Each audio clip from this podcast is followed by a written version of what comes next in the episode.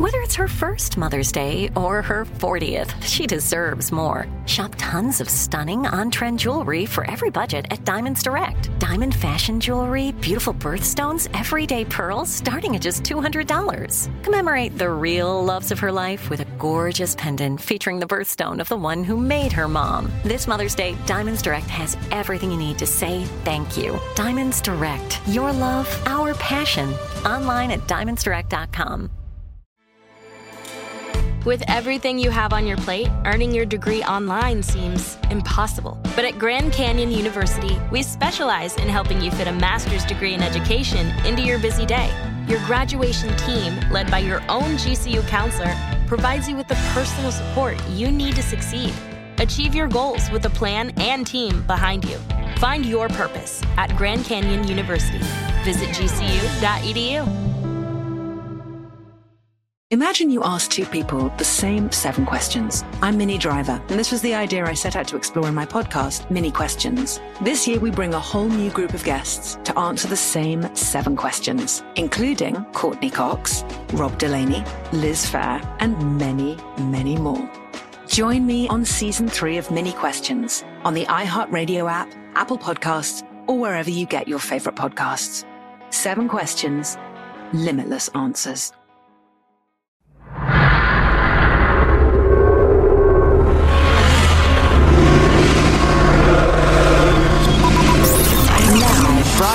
Broadcasting live from the Abraham Lincoln Radio Studio at the George Washington Broadcast Center. Jack Armstrong and Joe Getty. Armstrong and Getty. And now, here's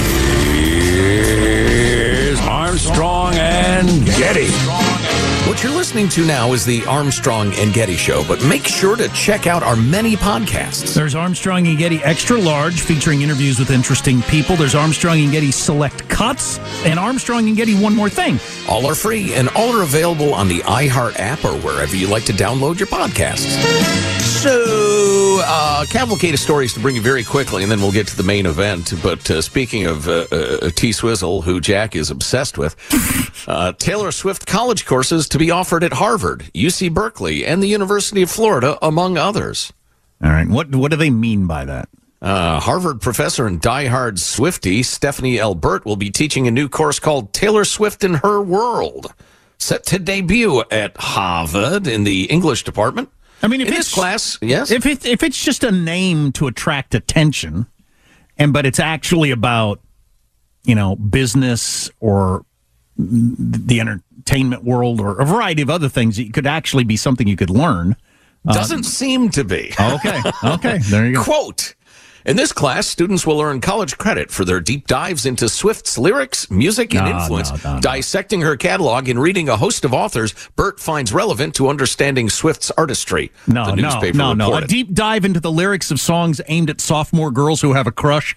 I'm not thinking that should be a Harvard course. Burt added that she plans to explore the cruel summer singer's shift from the country genre to pop, which coincided with her move from Nashville to Manhattan. Are you kidding with this stuff? Hey, I didn't. I'd forgotten this. So I was talking to Darren, one of our sales guys here the other day, and I I missed this. He said, "Do you remember when she came through when she was 17 through the radio station?" I said, "No, I don't remember that." So she was like an up and coming country artist at the time, and this happens with like up and coming artists. They come through radio station, and she was traveling the country, and she came through and she played in the lunchroom, just her and her guitar, and sang some songs, and uh, and s- so few people showed up that the sales manager at the time went through the cubicles and said, "Hey, could you come? We need to we need a few more people in there so this doesn't look embarrassing." And they're like, "All right, I got other stuff to do." And people went in there and watched a 17-year-old Wow. Taylor Swift sing a couple of songs and then she signed stuff and took pictures with everybody, which you know, b- by today's standards would be a really big deal. Yeah, yeah, that's crazy. I have no memory of that whatsoever. Me neither. But I'm I'm sure I thought whatever and didn't go. I might have even wandered by and listened to a song I- or two. possible. I have a number of Yeah. times for that sort of thing, but yeah, I couldn't name any of the the, the plucky folks. Anyway, uh, getting back, uh, here's where I annoy you, uh, if I haven't already.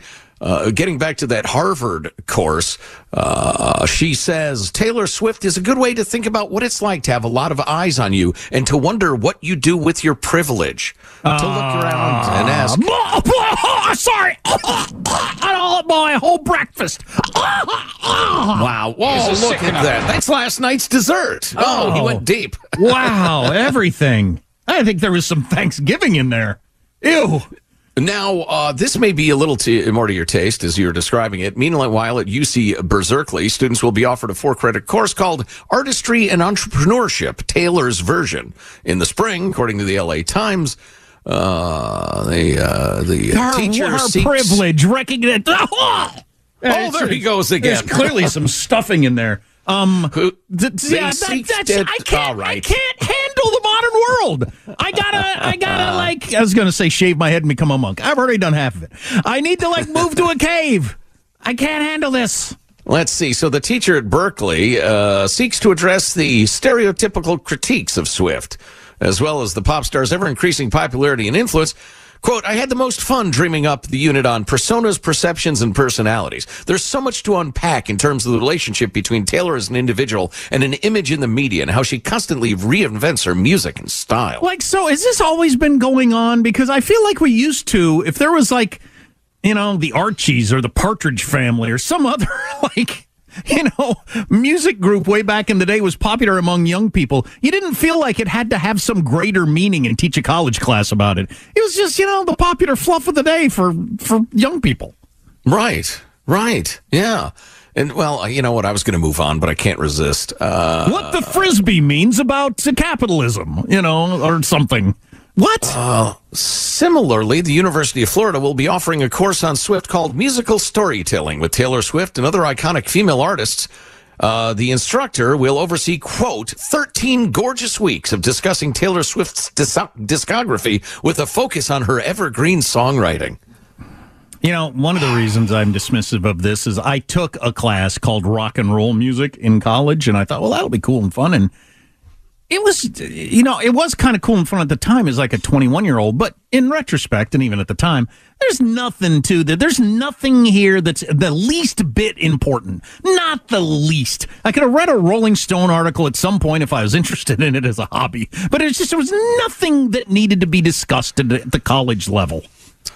Boy, if any college or university listening would like an instructor to teach a waste of time snowflake easy class for their overpriced woke undergrads to take, I'd be happy to do it. I could do it like a ring and a bell. Oh, yeah. But that would be a waste of everybody's time. And money. Here's my favorite headline today. It's from the AP. British inquiry finds serious failings at hospital where worker had sex with more than 100 corpses. Yeah, I. What sort of failings? I- what do you mean? I read. I read this story. Did you hear about? Did you read the part about how he got caught? Uh, yeah, yeah. They walked in and uh, uh, deceased grandma was on the uh, the wrong end of lust there. and they saw him, and then he claimed that he claimed that he had a um, a physical episode, like he got lightheaded and passed out, and accidentally when he fell, it r- ripped his belt and his pants came undone, and uh, and the corpse got torn. the The bag around the corpse got torn open. right. So that's what he claimed, and then so they all right. Well, they didn't really believe him, and then they did some DNA evidence and figured out that he was uh, he was sexing up the corpses is what he was doing. The, you talk. So I saw his uh, picture too, his mugshot. He looks like A corpse blanker. corpse blanker, and uh, you can't go forward with a life after that, can you? You have a mugshot for that. How about you? If you're even his family, you got to change your name and move. That is just- Yeah. You know, the AP doesn't mention that aspect of the story, the excuse he made. I mean, Oh yeah, yeah. it's, So they, it's too dark and grim to be hilarious, but if it, well, it's horrifarious. It is horrifying and hilarious. some coworkers walk in the room where they store the corpses, and there he is with his pants down around his waist, up against a corpse. And so he claimed, "No, I had an episode. I fell and my buckle caught, and then blah." Yeah. Well, as it turns out, uh, the DN, well, they investigated uh, whether he was responsible for similar acts because there aren't a ton of people in London doing this. Uh, and sure enough, the DNA tied him to a number of necrophiliac offenses and and two murders. Oh, well, So he, he will he will never be getting out. You know what do you do to my body once I'm dead, it doesn't matter to me at all. I'm not that sort of I'm person. not doing that. I promise you. I know a lot of people would be really bothered by a loved one having, but I just I don't feel like the body's much once you're gone. But um, he could have been he could have done that a thousand times. Obviously, who knows? Dead men tell no tales. That's one reason. Uh, two, you just don't think about it. You don't think. I wonder if old Jim down there in the where they keep the stiffs is uh nah, surely not. Can we move on? I'd, I'd really like to move on. Armstrong and Getty. The Armstrong and Getty Show.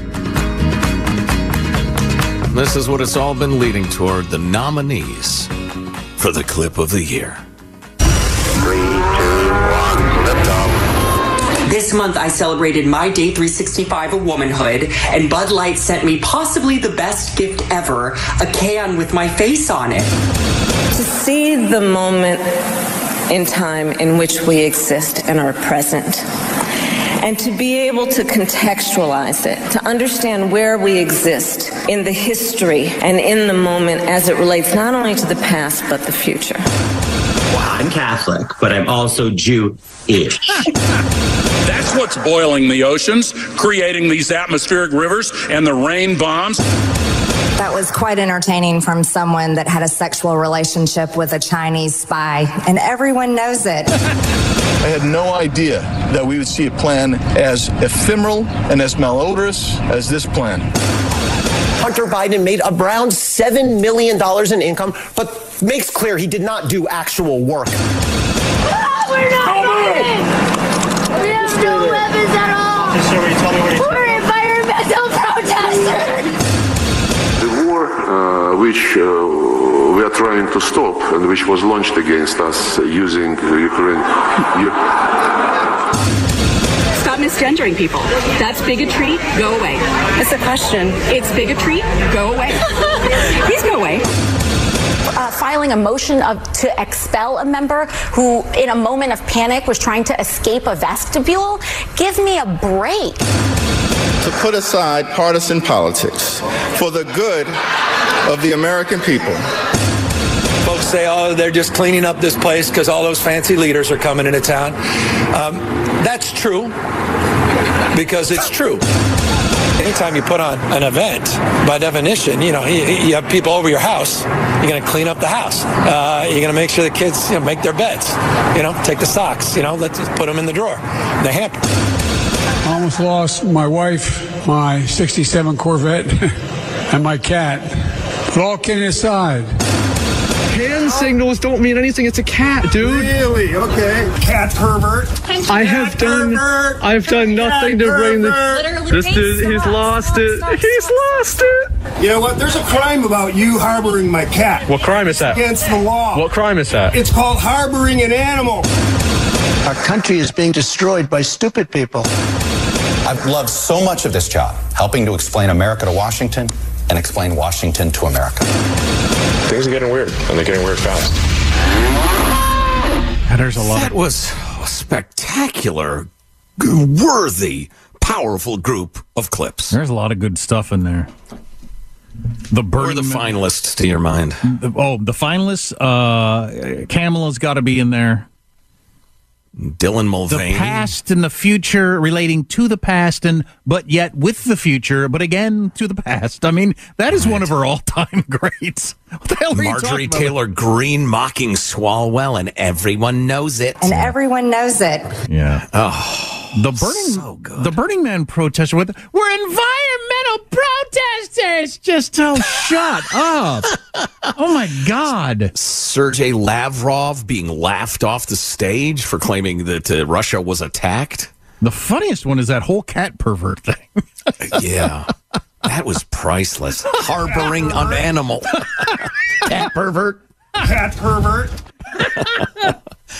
Wow, Gavi Newsom, the would-be president. People claim this, and it's true because it's true. I think Chuck Todd's goodbye and Meet the Press is the single most pompous thing I've ever heard a single human being say in my life, which is quite amazing. Yeah, it is uber pompous. It is pretentious to uh, the nth degree, especially from somebody who has practically no understanding of average Americans, of, of people in quote unquote flyover country, a term I'm sure he's used a million times. Right. On the other hand, Is there anything? Is there any way I can guarantee that I don't hear Dylan Mulvaney's name or voice in 24? Is there a contract I can sign, or is there a fee to be paid? yeah, an agency I can uh, appeal to? Probably a subscription. It's just five bucks a month. So you figure, what the hell? I might as well. Ten years from now, you'll still have that subscription. That'd be fine if it filters out all references of Dylan Mulvaney for the rest of my life. Well, and, and I don't mean to prejudice the voting or anything, but I, I, don't know. As delightful and wonderful and hilarious and, and dopey as so many of those clips were, I don't know how, y- well, Elon, things are getting weird and they're getting weird fast. Um, but again, I do not mean to prejudice the voting. Um, Katie, do you have a vote? The things are getting weird and they're getting weird fast. Michael, you got a vote? Yeah, you know the cat pervert is the funniest to me, but there's a funny Yeah. one, and then there's the most, you know, the the serious one that is what we are in today's times. So I would vote for Elon on that one. Hanson, what's your vote? He's going to say in my ear. he's, he's the comedy stylings of Mike Hanson. He's going with right. Dylan Mulvaney. Okay, fine. Oh, you know what? It's defensible. Yeah, it cost yeah, yeah. major corporations hundreds of millions of dollars. Set off a firestorm, as uh, Hanson just said, and really uh, drew attention to the whole trans issue. No doubt about it. It is a big deal. And may have been the beginning of the end of the trans issue. Uh, Jack, would you like to vote? Uh, I think this is clearly, as has been voted on by most people, the clip of the year. Things are getting weird, and they're getting weird fast. It's just too damned true. it, it is the the caption of our time. Like every single thing that happened, you could caption with that. Every category politics, entertainment, just anything. It, it, the, the, it's, it's everything. Things are getting weird, and they're getting weird fast. Yeah. Not happy about that. No, it's funny. The clip of the year has reduced all of us to quiet contemplation. Right. Isn't there a fanfare, Michael? Or come on now, where the crowd goes wild. What kind of fanfare is that? It had that wow horn, which is nice. You know, t- 2020. So remember the tw- aren't you glad 2020 is over? And we all thought that was one crazy year. Right. 21 was just as crazy, and so was 22 and 23. I, I I'm like tired going into 2024. I know what you mean. I, I yeah. I well, I guess it's because these previous years coming out of 2020, I I had expectations and hopes and a reason to believe that that was a crazy year in our past, and now things are going to go back to normal. I have no belief of that. I think 24 is going to be the wildest year yet for all kinds of obvious reasons. With a couple of wars going on and a presidential election and everything we talked about with the way Trump's going to be painted and uh, the, the the court cases for Biden and his son and impeachment, it's just it's going to be off the charts. Yeah, I feel like we're going to be building on the previous crazy. There's no like reset. There's no windshield wiper or erasing the chalkboard in a schoolroom. No, we're going to build on the crazy we already have and go from there into 24. But there will be many laughs. No, A laugh- kiss is still a kiss. Laughter will be over in 2024. Oh, it's the end of irony. I End of irony, end of laughter. Joy. The, the, the expulsion of joy. Quick question for you. What if you happen to miss this unbelievable radio program? The answer is easy, friends. Just download our podcast, Armstrong and Getty on Demand. It's the podcast version of the broadcast show, available anytime, any day, every single podcast platform known to man. Download it now. Armstrong and Getty on demand. Armstrong and Getty. Imagine you ask two people the same exact set of seven questions. I'm Minnie Driver. And this was the idea I set out to explore in my podcast, Minnie Questions. This year, we bring a whole new group of guests to answer the same seven questions, including actress and star of the mega hit sitcom Friends, Courteney Cox. You can't go around it, so you just go through it. This is a roadblock. It's gonna catch you down the road. Go through it. Deal with it. Comedian, writer, and star of the series Catastrophe, Rob Delaney. I shouldn't feel guilty about my son's death. He died of a brain tumor. It's part of what happens when your kid dies. Intellectually, you'll understand that it's not your fault, but you'll still feel guilty. Alt rock icon, Liz Phair. That personal disaster wrote Guyville. So everything comes out of a dead end. And many, many more. Join me on season three of Minnie Questions on the iHeartRadio app, Apple Podcasts, or wherever you get your favorite podcasts. Seven questions, limitless answers. If you love sports and true crime, then there's a new podcast from executive producer Dan Patrick and hosted by me, Jay Harris, that you won't want to miss. Playing Dirty Sports Scandals. Each week, I'm squeezing the juiciest details from some of the biggest sports scandals ever. I'm talking Marcus Dixon, Olympic gymnastics, Cain Velasquez, salacious Super Bowl level scandals. Join me on the dark side of sports by listening to Playing Dirty Sports Scandals on the iHeartRadio app, Apple Podcasts, or wherever you get your podcasts. The Big Take from Bloomberg News brings you what's shaping the world's economies with the smartest and best informed business reporters around the world. Western nations like the US and Europe. Mexico will likely have its first female president. And then you have China. And help you understand what's happening, what it means, and why it matters. He'll get his yo yos to Europe in time. But the longer this drags on, the more worry he's getting. They knew that they needed to do this as fast as they possibly could to get a drug on the market as fast as they could. I'm David Gura. I'm Sarah Holder. I'm Saleha Mohsin. We cover the stories behind what's moving money and markets. Basically, everyone was expecting, if not a calamity, certainly a recession. But the problem is that that paperwork, as our reporting showed, is fake. As someone who's covering the market, I'm often very worried about an imminent collapse. I'm thinking about it quite often. Listen to the big take on the iHeartRadio app, Apple Podcasts, or wherever you get your podcasts. From the Abraham Lincoln Radio Studio at the George Washington Broadcast Center, Jack Armstrong. Jack's back, Jack. And Joe Getty. Joey, baby. Things are getting weird, and they're getting weird fast. Armstrong and Getty. But I know this. They're loco. And everyone knows it. But the dramatics could come down just a little bit. And now, he is Armstrong and Getty.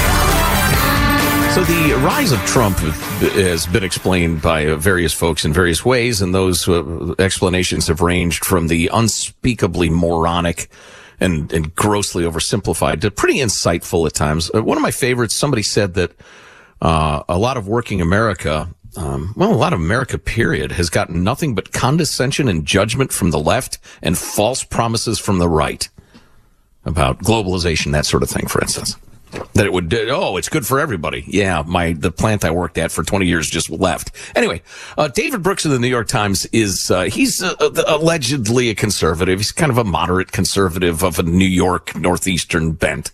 Um, but he's a good writer though. And his piece this week is getting a lot of attention. The headline is what if we're the bad guys here and he writes about how Trump is still dominant in spite of all the uh, indictments and stuff. And I'm going to read you a pretty good chunk of this. It's more reading than generally we do, but it's just so good. And I was looking for stuff to edit out, and there just isn't much. But he writes, we anti-Trumpers often tell a story to explain his viability. It was encapsulated in a quote from the University of North Carolina political scientist Marc Hetherington, quote, Republicans see a world changing around them uncomfortably fast, and they want it to slow down, maybe even take a step backward. But if you're a person of color, a woman who va- values gender equality, or an LGBT person, would you want to go back to 1963? I doubt it. Boy, I hate you, whoever you are. who, who yeah. said this? Yeah, whenever yeah. it's a, the Republicans are just have trouble with, uh, you know, a black man was president, and that was oh, shut up with that.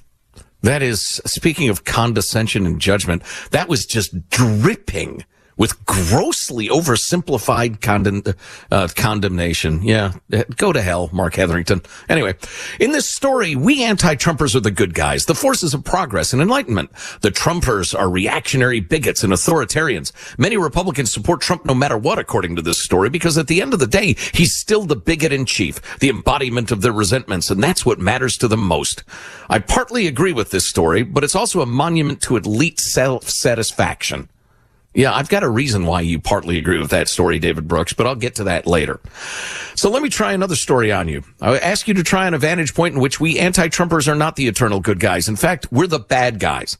The story begins in the 1960s when high school grads had to go fight in Vietnam, but the children of the educated class got college deferments including Trump, ironically, uh, plus his heel. It continues in the 1970s when the authorities imposed busing on working class areas in Boston, but not on the upscale communities like Wellesley, where they themselves lived. Huh. Yeah, we'll return to that theme in a bit. The idea that we're all in this together was replaced with the reality that the educated class live lives in a world up here and everybody else is forced to work in a world down there. Member, members of our class are always publicly speaking out for the marginalized, but somehow we always end up building systems that serve ourselves. The most important of these systems is the modern meritocracy. We built an entire social order that sorts and excludes people on the basis of the quality that we possess most, academic achievement. Highly educated parents go to elite schools, marry each other, work at high paying professional jobs, and pour enormous resources into our children who get into those same elite schools, marry each other, and pass their exclusive class privileges down from generation to generation. ding, ding, ding, ding, ding so far. My only objection to, to that part of his argument is that it's a very northeastern point of view. Those of us who've lived and grown up in the rest of the country, it's not that stratified and not in the same way. There's truth to it. It's just not quite the same as, you know, you live in New York, New England. But anyway, moving on. Uh, Daniel Markovits yeah, summarized. I think, I think, yeah. I think growing up in the rural Midwest, I saw all that on TV though. It mm-hmm. wasn't where I lived at all. I mean, where everybody was the same practically everywhere I lived. like everybody was roughly the same size house with the same kind of car, same um, mostly everywhere I lived. But we saw all that on TV, so we're completely aware of the existence of that. Mm-hmm. In the, yeah, so it know, had a cultural effect in the halls of power. So he writes, David Markovits summarized years of research in his book, The Meritocracy Trap. Today, middle class children lose out to the rich children at school. The middle class adults lose out to elite graduates at work. Meritocracy blocks the middle class from opportunity. Then it blames those who lose a competition for income and status that even when everybody plays by the rules, only the rich can win. Again, I think that's overstated, but moving along. Uh, the meritocracy isn't only a system of exclusion, it's an ethos. During his presidency, Barack Obama used the word smart in the context of his policies over 900 times. What's the implication for anyone who disagrees with his policy? And perhaps didn't go to Harvard Law. They must be stupid. Over the last decades, we've taken over whole professions and locked everybody else out. This is something I knew because I'd read about it, but you might find it extra interesting. Uh, Brooks writes, when I began my journalism career in Chicago in the, in the 80s, there were still some old crusty working class guys running around the newsroom. Now we're not only a college dominated profession, we're an elite college dominated profession. Only 0.8% of college graduate, uh, college students graduate from the super elite 12 schools. Less than 1%. A 2018 study found that more than 50% of the staff writers at the beloved New York Times and the Wall Street Journal attended one of the 29 most elite universities in the nation. That's incredible. Not, it's not really surprising, but that that would occur and, and, and continue and they'd be okay with it and think, yeah, yeah, we, uh, we have the ability to, to, uh, represent the, the, the country as a whole. What are you talking about? Yeah, how astounding is that imbalance that the the Eastern media elite, who we're always mentioning, are half of them are from the top 29 elite universities in the nation. In a and when we all grew up, a lot of us who are a little bit older anyway, we saw journalism in a certain way. That was when it was a working class profession you were a good writer, you were a good seeker of truth, etc. But you weren't some sort of elite, you know, Columbia University nose in the air Manhattanite. It's ridiculous. Then he goes on uh, another quote from Daniel Markovits uh, as he puts it, quote, elite graduates monopolize the best jobs and at the same time invent new technologies that privilege super skilled workers, making the best jobs better and all the other jobs worse. Members of our class also segregate themselves into a few booming metro areas, San Francisco, DC, Austin, so on. In 2020, here's another couple of great statistics. Biden won about 500 counties but together they're responsible for 71% of the American economy. Trump won over 2,500 counties, 2,500 to 500, responsible for only about 29%. And once we find our clicks, we don't get out much. In the book Social Class in the 21st Century, the sociologist Mike Savage and his co-researchers found that the members of the highly educated class tend to be the most insular, measured by how often they have contact with those who have jobs unlike our own. The, of course, not not shocking in the least. How time? How many? How many times have you heard us tell you that the Eastern media elite are the most bubbled of bubble peoples? There, there's proof of it or more evidence. Armed with all kinds of economic, cultural, and political power, we support policies that help ourselves. Free trade makes the products we buy cheaper, and our jobs are unlikely to be moved to China. Open immigration makes our service staff cheaper, but now less educated immigrants aren't likely to put downward pressure on our wages. And it's not affecting your schools and emergency rooms. Exactly. And that's why, uh, exactly. When uh, Brooks said, I, part of the story is partly true that these dumb Republicans, they fear the other or the coloring of America. If your school has all of a sudden 200 children who don't speak English and nobody can learn now because the teachers all have to catch them up on English, that's not fearing the other. That's a specific, undeniable, sickening concern about your children's future. That doesn't happen in David freaking Brooks' neighborhood. Nope. Or I shouldn't have dropped a freaking on him because he's being pretty good with this article. Or Nancy Pelosi, right? Good point. Like all elites, we use language and mores as a tool to recognize one another and exclude others, using words like problematic, cisgender, Latinx, and intersectional is a sure sign that you've got cultural capital coming out of your ears. Meanwhile, members of the less, ed- less educated classes have to walk on eggshells because they never know when we've changed the usage rules so that something that was sayable five years ago now gets you fired. And then he gets into another topic, which we talked about several weeks ago, the idea of luxury values. He doesn't name them that, but I like the term. He says we also change the moral norms in ways that suit ourselves, never mind the cost others. For example, there used to be a norm that discouraged people from having children outside of marriage, but that got washed away during our period of cultural dominance as we eroded norms that seemed judgmental or that might inha- inhibit individual freedom. After this social norm was eroded, a funny thing happened. Members of our class still overwhelmingly married and had children within wedlock. People without our resources, unsupported by social norms, were less able to do that. As Adrian Wooldridge points out in his 2021 book, The Aristocracy of Talent, 60% of births to women with only a high school certificate occurred out of wedlock. 60%, compared with 10% of women with a university degree. That matters, he continues, because the rate of single parenting is the single most significant predictor of social immobility in the country, meaning the number one predictor you're going to stay poor. The idea of the elite spouting revolutionary ideas about how to reform society and letting that wash around the poor neighborhoods. Meanwhile, they stay with uh, Muffy and, and, and, uh, you know, whatever in their giant house with their Harvard degree and the rest of it, living as they've always lived as society crumbles. There's just a little more. Do we have a minute? Yeah. Uh, buh, buh, buh, Elite university uh, institutions have become so politically progressive in part because the people in them want to feel good about themselves as they take part in systems that exclude and reject. It's easy to understand why people in less educated classes would conclude that they're under economic, political, cultural, and moral assault, and why they've rallied around Trump as their best warrior against the educated class. He understands that it's not the entrepreneurs who seem most threatening to workers, it's the professional class. Trump understood that there was great demand for a leader who would stick his thumb in our eyes on a daily basis and reject the whole regime that we rode in on.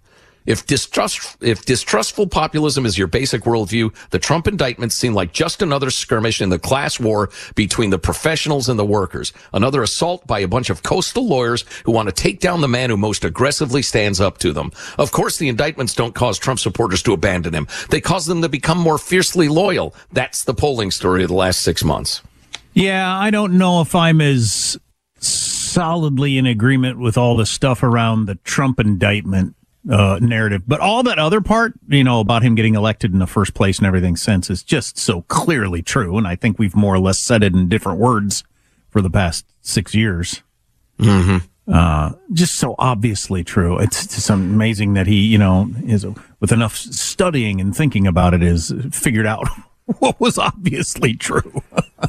my final note is, uh, you know, one of my greatest hits to whatever extent we try to understand the world around us, particularly the United States of America, through the eyes of the media elite, we are being wildly misled. Of course. Look around you. That's America. Their version of America doesn't exist except in their tiny little cloisters. Right.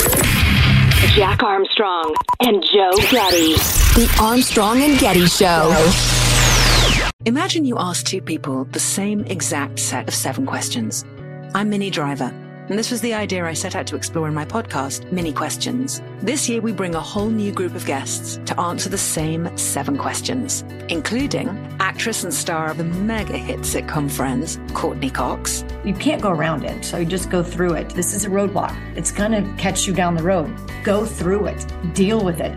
Comedian, writer, and star of the series Catastrophe, Rob Delaney. I shouldn't feel guilty about my son's death. He died of a brain tumor. It's part of what happens when your kid dies. Intellectually, you'll understand that it's not your fault, but you'll still feel guilty. Alt rock icon, Liz Phair.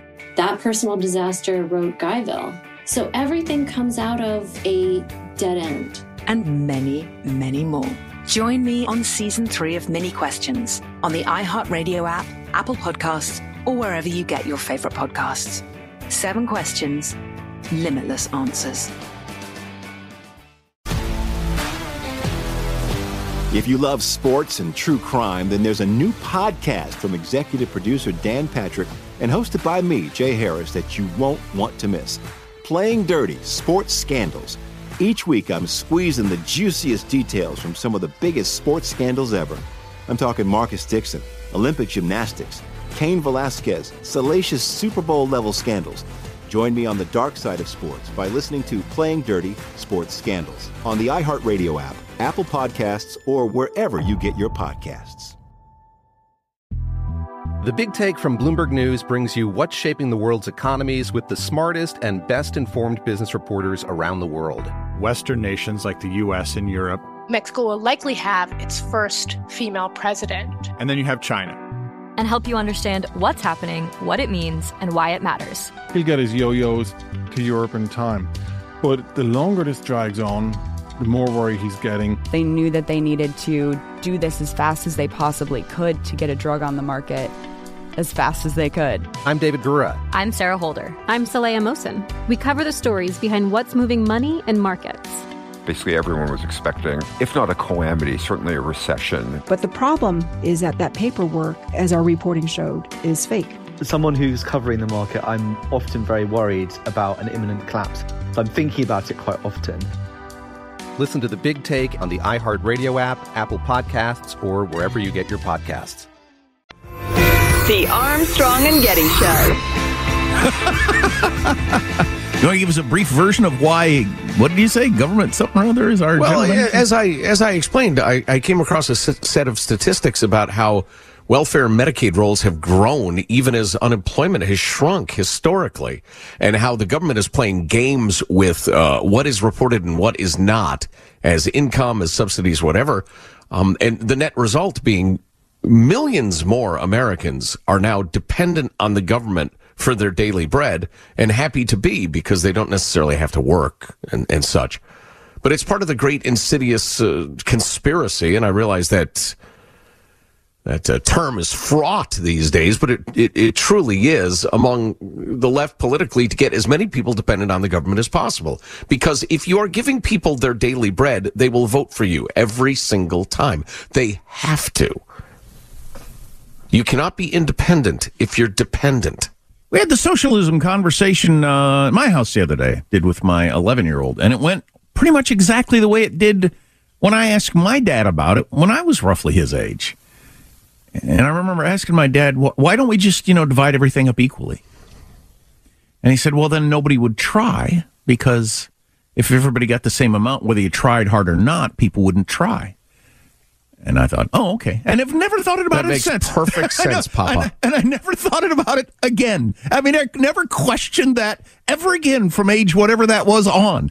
And I had the Yeah. same conversation. My son asked basically the same question the other day. We were watching TV and the topic of communism came up and everything like that. And he wondered what was. I explained it.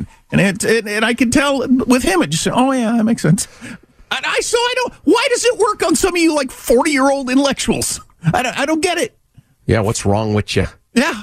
So speaking of parenting, let me share this with you. Um, I was uh, I was getting ready to to head out into the chill today before the show, and uh, I, I have a hoodie hoodie on. And I was putting it on under my jacket, and because of the nature of the uh, the, the fabrics involved, I had to hold on to the sleeve of my hoodie as I slipped it inside the jacket. We all remember that, right? Yeah. And and I'm Otherwise, not it a guy rides up on your arm and gets all bunched up. Hate that. you know, I am not a guy who believes in all sorts of mystical stuff. I'm a realist. I'm a pretty hardcore realist. But I flashed in my memory to my mom teaching me how to do that. Oh, wow. As a little kid. Wow. And I remember thinking as a kid, wow, that works great. And then it dawned on me today is the two year anniversary of my mom passing away. Oh, wow. Yeah. That is something. Yeah. Yeah, I don't I don't know exactly what to make of it other than to remember my mom with love, but No, yeah, that a- was kind of a moment. Not a coincidence. But Yeah. what? I don't. Think, I don't know. I don't think your brain's keeping track of the date. No. Well, my dad mentioned it last week, but no, it was quite specific, pulling on my sleeves and remembering my mommy. And, uh, Wow. yeah, I know. Isn't that something? Wow. Yeah. Well, I believe in that sort of stuff, so it's not doesn't you know doesn't freak me have- out anyway. I had a long talk with a buddy of mine about this the other day about how the energy that is the human soul, and it undeniably is, uh, it has to go somewhere. If you believe that no energy can be created or, nor removed, as physics teaches us, can just be changed, you know. Uh, I don't. I don't know. I don't know. If you know, drop us an email. Here come 500 emails. If you know what happens after we pass away, send us an email. Wow, that's That your all-time best. That was rye, folks. That was a joke. Well, no, feel free. If, if it makes you happy to share your thoughts, go ahead. I can't promise I'll read all of them. Well, a close friend of mine has been dealing with uh, their father passing away, died last week, and had been out of town uh, dealing with that whole thing and going through the. And I haven't, you know, I'm not looking forward to ever doing this. My mom and dad are listening right now, so it's probably not a comfortable conversation for them either. But, Shout uh, out. but um uh like uh, they are you know the siblings dealing with all while you're upset about your parent dying you're dealing with the whole taxes and logistics funeral home all this different sort of stuff and Enough to make you want to die. yeah, yeah, it's really something. But anyway, got onto that kind of conversation or whatever, and I personally 100% believe there's something afterwards. Like I don't have the slightest doubt whatsoever. I'm the opposite of Christopher Hitchens, who claimed he was 100% convinced that when it's over, it's over. There's nothing else. And uh, like, no doubt was not going to have the least. I, I'm 100 percent the other direction. Like, I don't know why, but I just have zero doubt. There's there's something you know something else happening. Yeah. Well, I wish I knew. Armstrong and Getty. Imagine you ask two people the same seven questions. I'm Minnie Driver, and this was the idea I set out to explore in my podcast, Minnie Questions. This year, we bring a whole new group of guests to answer the same seven questions, including Courteney Cox, Rob Delaney, Liz Phair, and many, many more. Join me on season three of Minnie Questions on the iHeartRadio app, Apple Podcasts, or wherever you get your favorite podcasts. Seven questions, limitless answers. The Big Take from Bloomberg News brings you what's shaping the world's economies with the smartest and best informed business reporters around the world. We cover the stories behind what's moving money and markets and help you understand what's happening, what it means, and why it matters every afternoon. I'm Sarah Holder. I'm Saleha Mohsin. And I'm David Gura. Listen to the Big Take on the iHeartRadio app, Apple Podcasts, or wherever you get your podcasts. I'm Saleha Mohsin, and I've covered economic policy for years and reported on how it impacts people across the United States. In 2016, I saw how voters were leaning towards Trump and how so many Americans felt misunderstood by Washington. So I started the Big Take DC. We dig into how money, politics, and power shape government and the consequences for voters.